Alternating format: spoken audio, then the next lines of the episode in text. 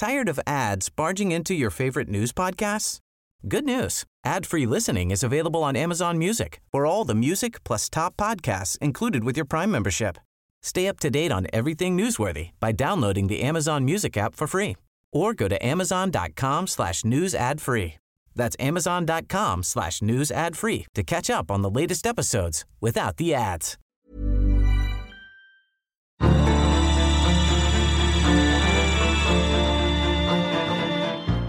Welcome to the National Security Podcast, brought to you by the ANU National Security College with support from PolicyForum.net.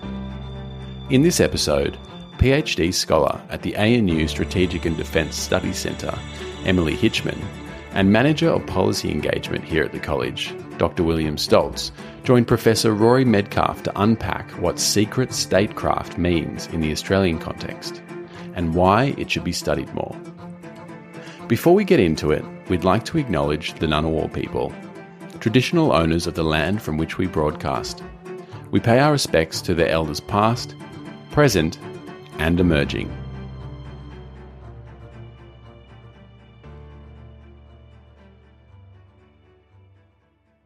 Welcome to this National Security Podcast, where we're talking about secret statecraft. And that may sound like a pretty intriguing title, but our guests today, and it's really great to welcome Will Stoltz and also Emily Hitchman to the program. Our guests are going to unpack what secret statecraft means in the Australian context and why we should study it more. So welcome to the program. Thanks, Rory. Good to be here. Thank you. Let's begin. This, as I understand it, is a phrase that might capture a whole range of activity from the operations of intelligence agencies in gathering information or taking other kinds of action to the diplomacy that we use, that nations use in gathering and disseminating intelligence. A whole realm of statecraft that operates out of the public eye, that's much more hidden than regular diplomacy and is normally obscured by layers of classification, deniability, secrecy, and yet is becoming somewhat more transparent in the contemporary era. I note that it's May 2022 at the moment. That, of course, as the historians who are my guests will remind me, is the 70th anniversary of the establishment of the Australian Secret Intelligence Service, and we had a recent speech, for instance, by the Director General of ASIS, by Paul Symon at the Lowy Institute. I'm very comfortable naming some of our friendly friends and competitors out there in that think tank space, where he articulated, I think, quite strongly the purpose and the logic of Australia's secret intelligence mission and the growing need for that activity. There was a time, of course, where even mentioning the name ASIS was, I guess, essentially breaching the Official Secrets Act or something of the like. And I note from other speeches and statements by intelligence leaders. For example, recently here at the college, we hosted Jeremy Fleming, the head of Britain's GCHQ, that it's become something of a trend in recent years for intelligence leaders to literally step out of the shadows and talk about their agencies and their operations and probably do a bit of recruitment while they're at it. It's an interesting debate as to whether this is a new thing in Australia. Is Australia ahead of the curve, behind the curve, or just going with the flow? And I know there's a lot more below the tip of the iceberg, below the public statements by intelligence leaders.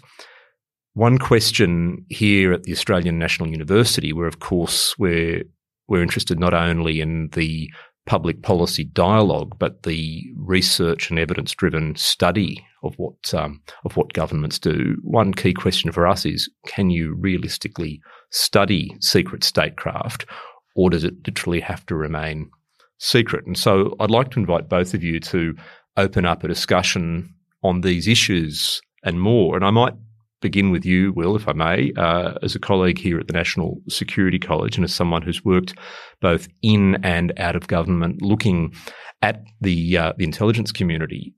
What, in your view, is secret statecraft? Thanks, Rory. And it is a very broad catch-all concept, I suppose. And I guess there's a range of secret activities that the Australian Commonwealth engages in both domestically and internationally, right? Like everything from, covert investigations happening domestically against terrorist groups and organised crime could be described as degree of secret statecraft. But I think when we're talking about the international context, what we're really focusing on, I suppose, is what we would kind of colloquially call espionage, you know, the collection of secret information on foreign sources, and then what is kind of broadly described as covert action, which is essentially the secret shaping of world affairs in a way that is either meant to be deniable or otherwise kind of hidden by the state that is sponsoring that. And covert action, you know, it can include everything from what is sometimes called grey and black propaganda. So that's putting out, information, whether it's misinformation or disinformation, out into the public domain, through to political action, which is, paying and supporting political candidates in other countries, through to things that we might be more familiar with in the Australian context, which we would call special operations. So military operations, secret military operations typically conducted in the context of an otherwise declared military operation. So there's a really big spectrum of what we could call secret statecraft. I think why it's important to study it is because it is a key part of how nations exercise power and influence on the world. We would like to think that nations are dealing with each other politely and through formal diplomatic channels all the time, but the reality is that in our kind of messy, complicated, uncertain geopolitical environment, states sometimes need to shape things below the surface in a secret and deniable way. So I suppose that's what I'd say is kind of captured in this broad concept of secret statecraft.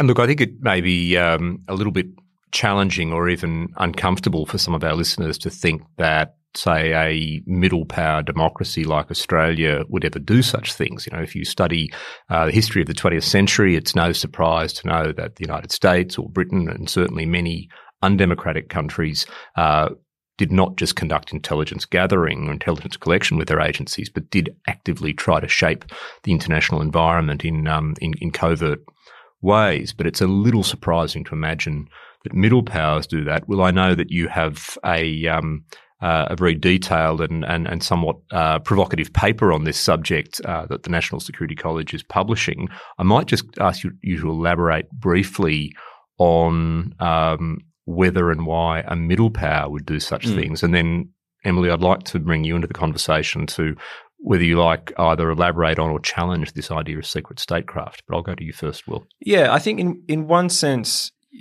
you're right to say that we often associate these types of activities with big powers. You know, we think about particularly the United States in the 21st century, its usage of organizations like the CIA to engage in things like regime change. We tend to associate these types of activities with countries that have big, expansive foreign policies and foreign responsibilities.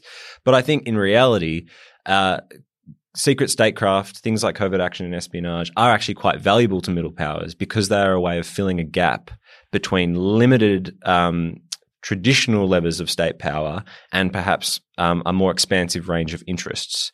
So Australia is a middle power or a smaller power in the Indo-Pacific, but we have national interests that are affected by what's happening in Southeast Asia, the Middle East, the Pacific, and then further afield beyond that.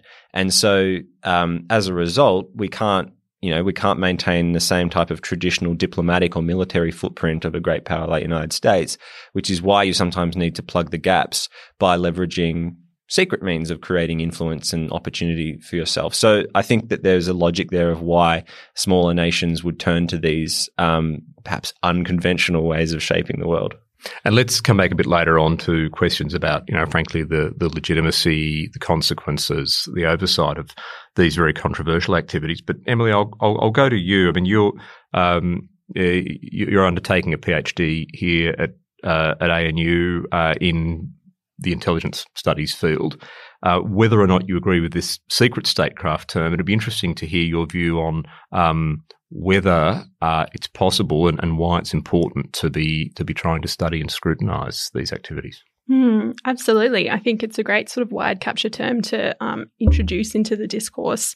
These issues, as Will's alluded to, are quite under-theorised in Australia as compared to our near and dear allies, the US and the UK. I think I'd add to that basket of secret statecraft, not only the activities themselves, but the way we talk about them and how we engage on them, both diplomatically and what we say sort of on the international stage, but also at home, and how we kind of bring the Australian public along for the ride there. I think that's a very important part of kind of the historical story of Australia's use of what we're calling secret statecraft here today.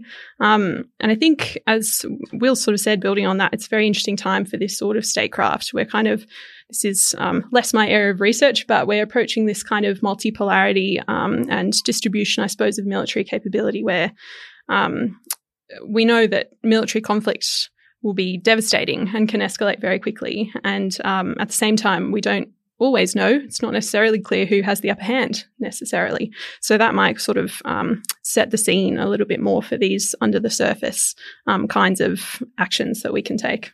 I might leap ahead a little here and go straight to the question of what is your research specifically about? What's the contribution that you're working to make in your research? Absolutely. So my area of research, as you said, is intelligence studies. I'm looking particularly at the neither confirm nor deny principle and how it's used domestically in Australia. This is, I'm sure, a familiar form of words to many of your listeners. It's kind of a piece of rhetoric at its heart, and it has a very interesting history in the Five Eyes community particularly. It kind of got notorious, I suppose, in the Cold War as part of the US's nuclear deterrence strategy. But actually it was applied by the Chifley government as early as the 1940s when ASIO was established. So I'm sort of tracing this slippery thread, I suppose, through the story of intelligence in Australia and sort of national security activities, and looking at how that's evolved over the decades, and ultimately sort of laying a foundation for an analysis of whether it's adapted to the contemporary security environment we're in the 21st century. We're living in a, of course, post-WikiLeaks, post-Snowden world. The information security environment's very different to the one where this particular information handling policy was developed. So where does it sit now? Can you maybe articulate the arguments both for and against having, if you like, a neither confirm nor deny principle, which I guess goes to that line governments often use, you know, we don't comment on intelligence matters.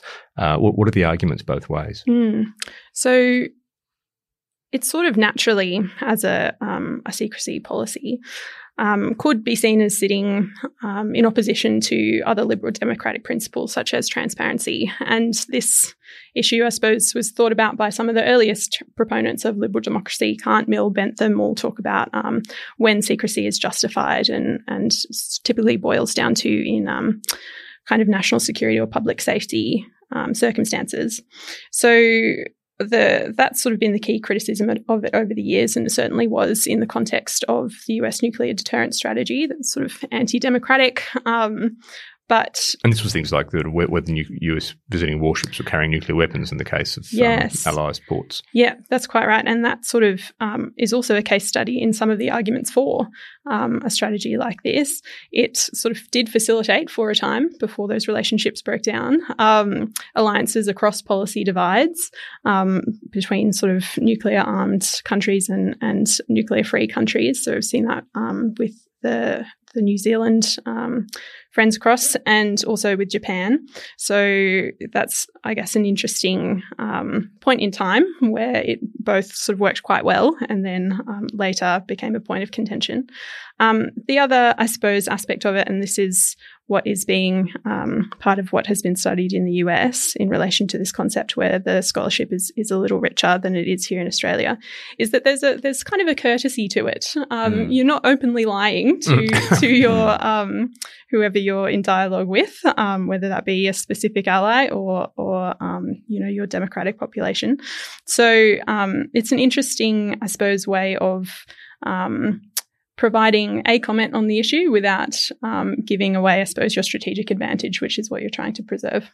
And I guess that it tends to give rise to a bit of paranoia too. It's almost signalling that your capabilities are so great that you're going to create this constant sense of doubt as to whether you're using them. Yeah. I mean, isn't there some advantage in that?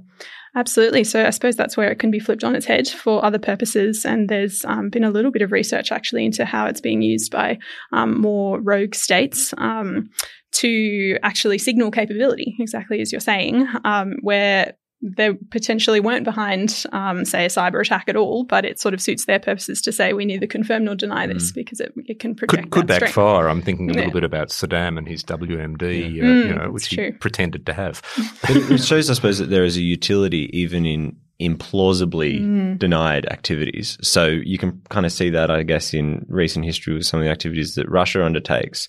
You know, even anything from the activities, interference it was doing in lead up to the war in Ukraine, things like the Novichok poisoning, just by saying, by maintaining a position of denial, even in the face of glaring evidence, confuses the information space and creates opportunities for disinformation and misunderstanding to spread, which can have its own, I guess that can have its own utility in and of itself.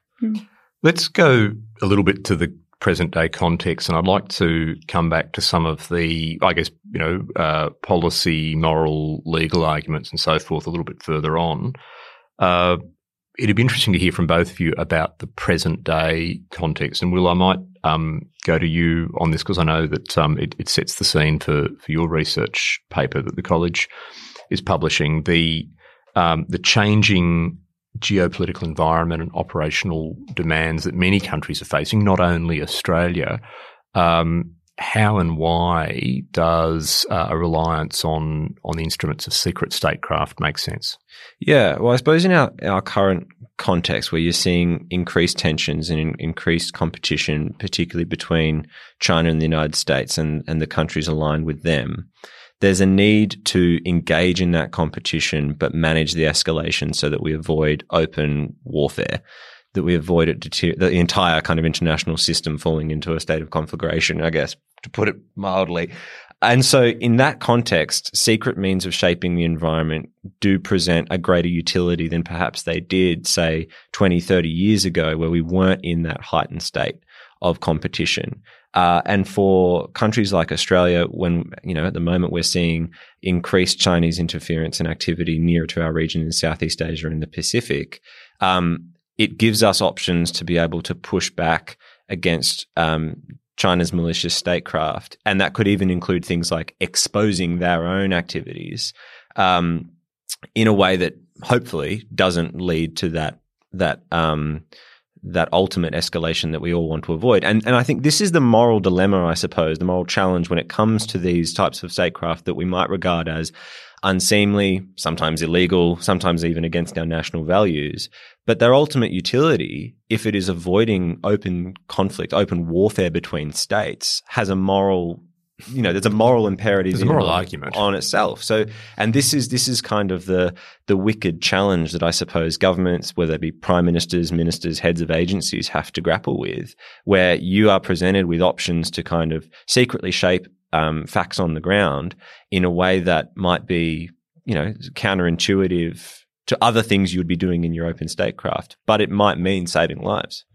And I guess there is and we won't go into this in depth now, but there's also the whole question of what are the consequences if you fail or if you get caught, and is that counterproductive? And I think these are going to become increasingly live debates in years to come, if the environment is as challenging as you say it is, and I think it is. Emily, what do you think about the contemporary environment in which intelligence needs to operate?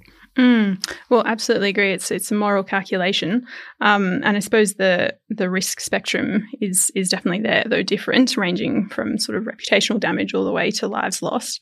I think some of the interesting features of the contemporary environment were raised by Paul Symon in his remarks. He spoke not only about sort of our state-based adversaries, but the fact that kind of technology is more advanced and widely available to the public than ever before, and the kinds of analysis that were once sort of the exclusive purview of governments, sort of mosaic analysis of bits of information, can now be done by kind of anyone who has access to that technology. The cost of transferring information is next to nil. This stuff can be done by people on the internet quite quickly. So that's sort of another I guess, feature of the information environment we're in. And it was interesting to hear him speak about not only the fact that the activities of kind of ASIS and the intelligence agencies are needed more than ever, but him emphasising, I guess, the idea of a social licence and that being central to not only, I guess, the moral foundation and moral space it occupies in our cultural consciousness, but to the success of ASIS and its activities. And that, I guess, can be extrapolated more broadly across the national intelligence community without that kind of level of public support. And I guess the kinds of discussions we're having today, we won't kind of be able to grapple with these issues in the public consciousness in the way that maybe other countries have. So I think that's an important part of this conversation too. So you said social license, and that I think captures a requirement that many agencies in democratic countries are feeling the need for, and that also goes with, of course, increases to their powers and increases to their capabilities. In other words, this is not necessarily about applying so much scrutiny to secret activity by governments that they do less of it. It may also, in fact, be about generating that political and social licence so that they can continue to do what they do, or perhaps even step up the tempo of it. Emily, what do you think about, I mean, if you can comment on this, how do you see the social and political licence for secret statecraft in Australia or other democracies at the moment? I think in Australia, and as I've said, my work is a history, so sort of looking, I suppose, over many decades. But unfortunately, our intelligence services have often been known kind of for their scandals more than their successes. Historically, I'd like to think. And that's and that is, you know, could be seen as just part of the space that they're in. Of course, if things are working out, you don't see it, you don't hear about it. Yeah. That's right. But I think what some of these, or this sort of growing group of agency heads who've come out to speak publicly on these issues have recognised is that actually for their work to be shored up and their funding to be shored up and to argue for the kinds of policy changes that they need, that's sort of the space they need to start playing in, talking publicly about their work. Paul Symon and Mike Burgess and Rachel Noble, all in recent years, have sort of gone further than ever before in coming out of the shadows, as was the title of one of those speeches. So I think the appetite is there to start kind of having these conversations, and it's almost as though, you know, these agencies want to have it with us. So I think that's a great sign, both for kind of the space that their work occupies in our collective consciousness in Australia, but also for us as researchers to kind of have a more informed conversation about how we should be engaging in things like secret statecraft. We'll be right back. Around the world, democracies are in crisis. Leaders have become followers. Populists offer glib solutions to complex problems, and people search for answers. Block out the noise. Each week on Democracy Sausage, we go deeper to bring you insights from leading scholars, journalists and commentators to help you make sense of the world. I'm Mark Kenny from the Australian National University. Join me at the Democracy Sausage Hot Plate every Monday and Thursday. Tired of ads barging into your favourite news podcasts? Good news. Ad-free listening is available on Amazon Music for all the music plus top podcasts included with your Prime membership. Stay up to date on everything newsworthy by downloading the Amazon Music app for free or go to amazon.com/news-ad-free. That's amazon.com/news-ad-free to catch up on the latest episodes without the ads.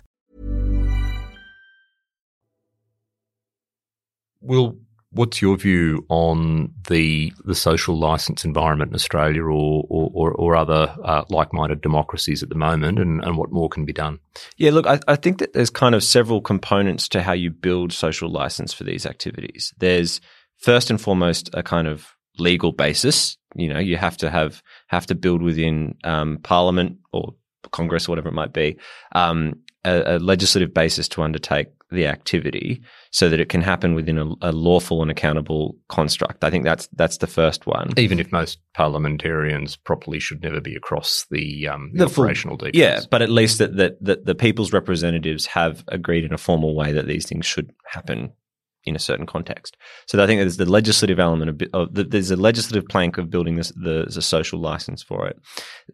Then I think there is perhaps what you might even call kind of the cultural plank of it, of actually making the larger society feel that they have a sense of ownership of what these agencies are doing. And that's where it's quite interesting to compare the kind of cultural representations of this stuff in Australia with the United Kingdom and United States. You know, I think everyone who works in intelligence groans when there's a James Bond reference because it's so hackneyed. But the reality is these cultural representations, whether it be in Britain in the form of James Bond or Jack Ryan in the form of the United States, they're actually really important to building a sense of understanding amongst the public, albeit perhaps an uninformed understanding, that these agencies exist, that they are kind of a legitimate part of what states do.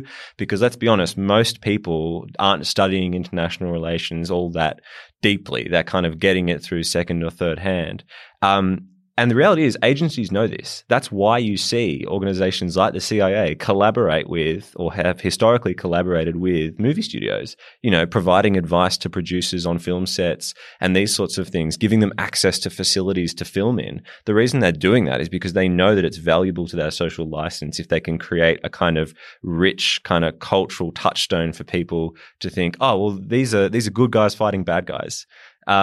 And that is absent in Australia. We haven't had that same type of cultural experience that the United Kingdom and the United States have had. I think in Paul Simon's speech or in the Q&A thereafter, he was suggesting that perhaps Chris Ullman in his Mandarin Files series might be able to create an Australian spin-off that features some of our agencies. But I do recommend the first season of Secret City, the TV show, but maybe not the second. Very atmospheric. Yeah, I tend to think that if Australia did have a spy series, it would probably end up being a kind of black comedy, kind of something like The Castle or something, but that's perhaps more our flavour. So I think there's the cultural element as well, but then there is a political element. There is the sense that agencies also have to kind of acclimatise political decision makers to these things as well, and actually kind of cultivate their risk appetite to a certain extent, which I imagine is kind of probably been happening quite recently after Australia's changed government. You know, all of these ministers were being briefed in, given a clearer understanding of what these agencies are doing and what's happening out there in the world. That's also a really important part, so that the political masters have a sense of ownership of what these agencies are doing. But that also goes to a question which I'll put to both of you, which maybe nothing needs to be done, and maybe in a sense, you know, agencies are quietly doing what they need to do within the bounds of their existing legislation, and there's been quite a lot of it in Australia over the past 20 years or so, and that in a sense, you know, the less said about this stuff, the better. So I kind of challenge both of you on that point. Isn't the whole point of secret statecraft to keep it secret? Who wants to go first? I'll kick off. I think, well, for some of the reasons we've canvassed, we haven't necessarily reached the state of evolution that some of our allies have. And if we're talking compare and contrast, we can look at the UK, which has kind of a quite functioning defence notice system, which is a voluntary system of cooperation with the media, where they kind of are in dialogue with government about what is preferable to publish on and to refrain from publishing on. Can you explain a little how that works? Because does that involve sort of intermediaries between the agencies and government, or how does it operate? Yeah, so I've looked at it in the context of Australia, but our historical system was modelled off that in the UK. So in the Australian context, and we had our denotice system kind of as a result of some pressure from the UK and the US. Back in the Cold War, right? Yeah, in the early days of the Cold War. So they had some intelligence that suggested there were some leaks coming out of Australian bureaucracy. Oh, never. Well, that was not the provenance of that intelligence was not put to us at the time. That was kind of kept secret, later to be revealed by the Royal Commission on Espionage. So that's some interesting statecraft just between, you know, a trio of allies there.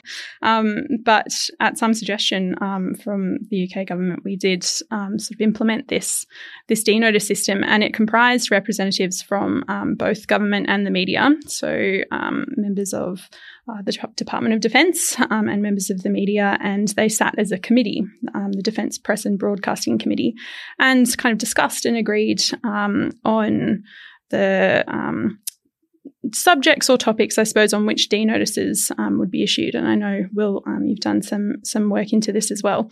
And so the notices would issue from that committee, and the committee itself operated in secrecy initially. So it was sort of this amazing feat of cooperation between government and the media. And I suppose coming out of the world wars, everyone could see the utility of that at that point.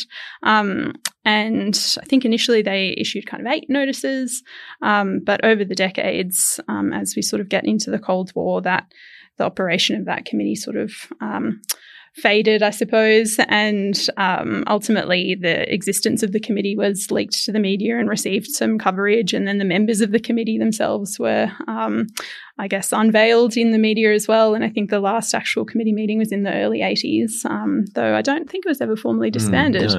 No. So that was sort of a point in time, I guess, where the social license might have been stronger than it is now, but that's something that's sort of persisted in the UK. So there's, I guess, is it evolution? Are we going forward? Are we going backwards? But there's certainly, I guess, more of a relationship that could be developed there. Yeah, it's look, I take the point of people kind of closer to the operational side of things who would say there is never a basis to discuss these things publicly. The secrecy is there to protect lives and is also there to maintain agencies' commitments to the people that they work with, right? This is the reason why, regardless of what may ever come out of the Australian archives, there are going to be files relating to intelligence officers and intelligence sources that will never see the light of day, even decades or perhaps even centuries after someone's died. One would hope not, yeah. Because of those agencies' commitment to those people. And I think that's quite right, that those at that individual operational level, that secrecy should be preserved. But the reality is that we are in a liberal democracy where we have institutions like the National Archives that are there to be the record for future generations of Australians of what has been done in the name of all Australians. And as the decades go by, we quite naturally are entitled to gain access to more and more source material about what these agencies have done in the past. And as a result of that, a lot more source material is being opened up to researchers to understand what intelligence agencies are doing. So to those people that might kind of dispute whether or not we should even talk about secret statecraft, I would kind of say the cat's already out of the bag. It's out there. It's being discussed. It's being debated. And therefore, it warrants a kind of proper, rigorous academic treatment. And I think that's what I'd like to see more of in Australia, compared with the United States and the UK, and even across several European countries. There is a much more fulsome, kind of rigorous and sophisticated academic treatment of these things, which, you know, I think it would be greatly benefit things like the social license and our own kind of conceptual understanding for policymakers here in Australia if we also kind of embrace that type of study. Something that we don't usually do on these podcasts, because we're aiming so much at a public and a policy audience, is talk about in detail about, you know, academic literature, or what academic communities refer to as their key go-to sources. But on this topic, it might be useful to hear from both of you, what would you recommend if there are listeners who are interested in these topics and haven't read much about what is, let's say, the gold standard for studying intelligence in the international community? Are there any, whether it's American or British or European or other publications, you would direct people to? Emily, what do you read? Yeah, well, how much time have you got? So I think I'll stop at 3. I'll keep it brief. There are some interesting monographs coming out really quite recently, like in the last sort of 5 to 10 years, that grapple with these issues. So there's one that came out, I think, just at the end of last year, which looks at intelligence as democratic statecraft, and that's by, I think, Leprecht and Haley Norton, which is a really interesting read, and it looks specifically at the Five Eyes. So I suppose for your Australian listeners, that could be one place to start. There have also been a few books with a bit more of an American focus, but they're I guess analysis can be extrapolated. So one called Democracy Declassified, which I think was 2014, so a little while ago now, by Michael Coloresi, which kind of looks at the central dilemma of secrecy in democracy and how we kind of square that circle. Another by Rahul Sagar called Secrets and Leaks, which is... it's almost a bit of a first-person choose-your-own-adventure, weaving your way through the US system to determine, well, if I'm an insider who has kind of a concern about something I know that's going on, where can I take that concern? What avenues can I exhaust? And I guess with ultimately the test of am I ever justified in going publicly? So he provides really quite an exhaustive analysis of how you would, I guess, handle such a concern as an insider. And I think... both of those texts, Democracy Declassified and Secrets and Leaks, provide a really kind of balanced and robust consideration of how we deal with the issue of secrecy in democracies. And I think there's this kind of there's a bit of an attraction to describing it as a balance, I suppose, saying, well, we need to balance secrecy and transparency, and that's sort of the heart of the issue. But what seems to be coming out more and more in the literature. Sorry, I said I keep it brief, didn't I? No, this is going to be the good one. I said three at least, but if you've got more, is great. I think across these texts is this idea that actually one can support the other. They're not opposing ideas. Transparency can support the activities we do secretly and build on the theme of the podcast, the social license, and. Vice versa. So it's not so much two things that compete against each other that we have to sort of weigh so much as an interdependent relationship. And that, I think, is where the literature is heading, this kind of slightly more nuanced picture. Fantastic. Will, what do you add to the list? A recent book that I'd recommend listeners look up is Amy Zegart's book on, I'm trying to remember the name of it now. That's escaped my mind. I think is it Spies, Lies and Algorithms? Yeah, Spies, Lies and Algorithms. That's one. The History and Future of American Intelligence. So this book is an excellent piece of scholarship looking towards the future of American intelligence, but is informed by some really brilliant interviews that she's conducted with members of the CIA and members of the relevant congressional committees. That's a great one. Locke Johnson is another American scholar who recently published a book called The Third Option, which is about covert action. Again, well informed by engagement with former directors of the CIA. In the Australian context, though, I would actually really encourage people to, if they've got a lazy Sunday afternoon, to actually look up some of the primary source material that's out there, because there's a great deal that we can know about Australia's own secret statecraft by reviewing things like the Hope Royal Commission reports. In the 90s as well, there was the Samuels review into ASIS as well. That produced a really great report that's worth reviewing.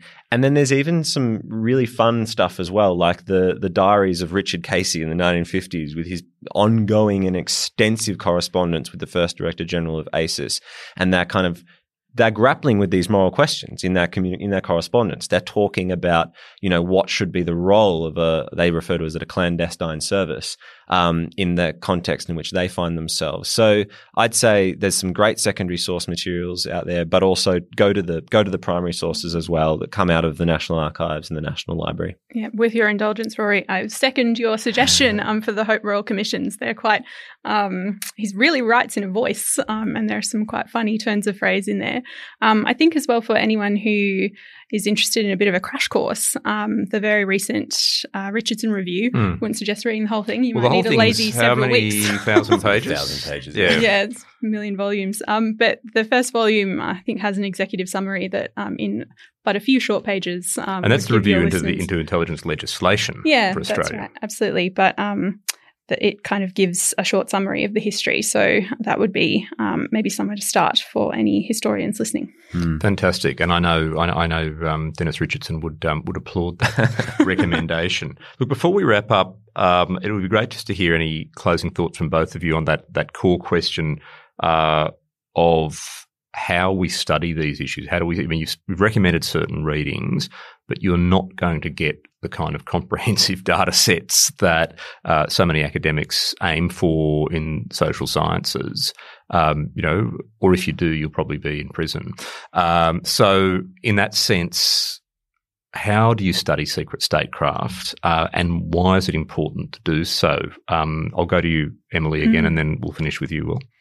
Sure. So as you've mentioned, there are challenges that don't apply to necessarily other disciplines. There are a few different approaches you can take, I suppose. So one that I had been originally considering, but I'm now going in a different direction, is kind of a discourse analysis. So we just look at what governments have said. That is necessarily out there. And so that's one approach you could take. And you can certainly do that contemporarily. You know, you piece these things together and you can look at, I guess, how the field of intelligence is also expanding. So it's not just the purview of governments anymore. There's sort of these private intelligence providers out there. What have governments said about how they're engaging with them? And that's something Paul Symon. So what do you mean by private intelligence providers? So sort of commercial producers of intelligence who kind of offer that that service or that information either in sort of different domains, so cyber intelligence or sort of broader geospatial intelligence. And offering the service to government, not only to private clients.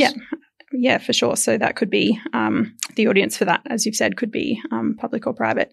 And that's something that Paul Symon has spoken about very recently in his speech as well. So that could be kind of a third prong maybe to this question that we could look at.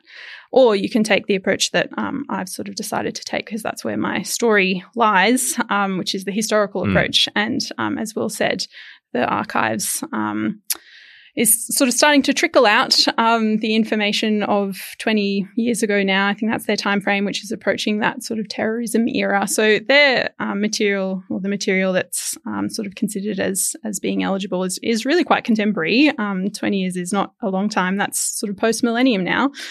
So the historical analysis can be really rich and can supplement and, I suppose, give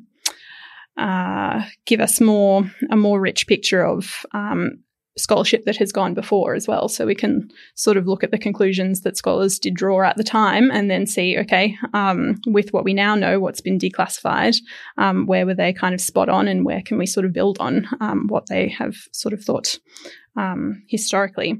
And I think the benefit of this is, of course, the key benefit is to learn the lessons.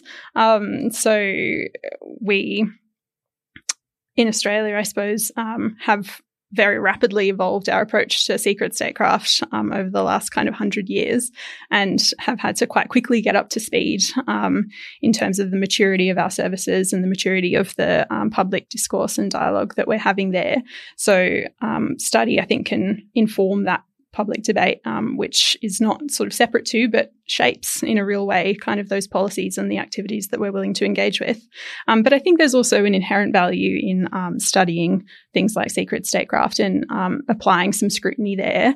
And I think the more that government wants to engage in that discussion, as we've sort of been saying over the course of this conversation, the more productive that can be. Thank you, Emily. Will, I'll give you the last word. Yeah, thanks, Rory. I mean, I tend to agree with Emily that, you know, it is a field that lends itself to the kind of grueling hard work of historians who are going to find little gems hidden away in archives and collections, because ultimately to study this stuff properly compared with other areas of statecraft, we lack the sample sizing, right? It's kind of like trying to study the effectiveness of cars if all you have is records of car crashes. It's kind of comparable because all we have is the scandals, and that doesn't really give you a representative sense of the effectiveness of this. But as scholars, I think we kind of say, well, countries have continued to maintain these agencies and maintain the laws enabling them for decades. So there must be a reason for that, because if all they did was create messes and scandals, then you would think they would have been finished with a very long, long time ago. And that's why I think some of the leading scholars who have really been trailblazing in this field have been people who have cultivated incredibly good networks and been able to do unattributable interviews. So Christopher Andrews, the kind of the grandfather of intelligence history, he much of what he writes, you know, in the footnotes, it's unattributable interview because he's gotten access and trusted relationships with people who can help kind of guide him and inform him. But I think this is something that actually the agencies themselves have realized. You know, you see that the CIA has a great program of declassifying a lot of its source material and actively getting it out there, because I think they realize that if all the people understand of these activities is the public scandals, that actually goes again to their credibility and people's trust in them. So I think, yeah, broadly speaking, I'd say that it is a field that lends itself to the good work of historians, but also social scientists who can kind of be innovative as well in finding little hints and fresh new sources.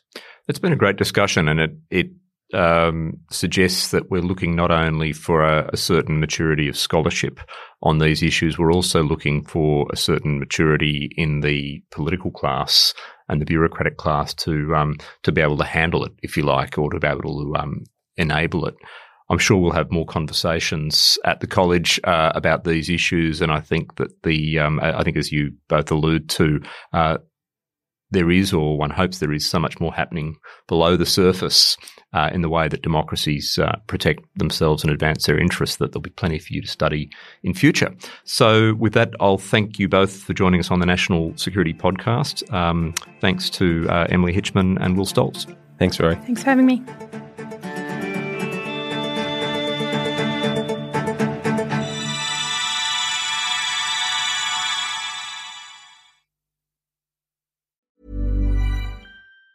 Tired of ads barging into your favorite news podcasts?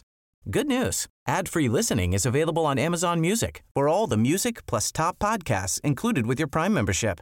Stay up to date on everything newsworthy by downloading the Amazon Music app for free or go to amazon.com/news-ad-free.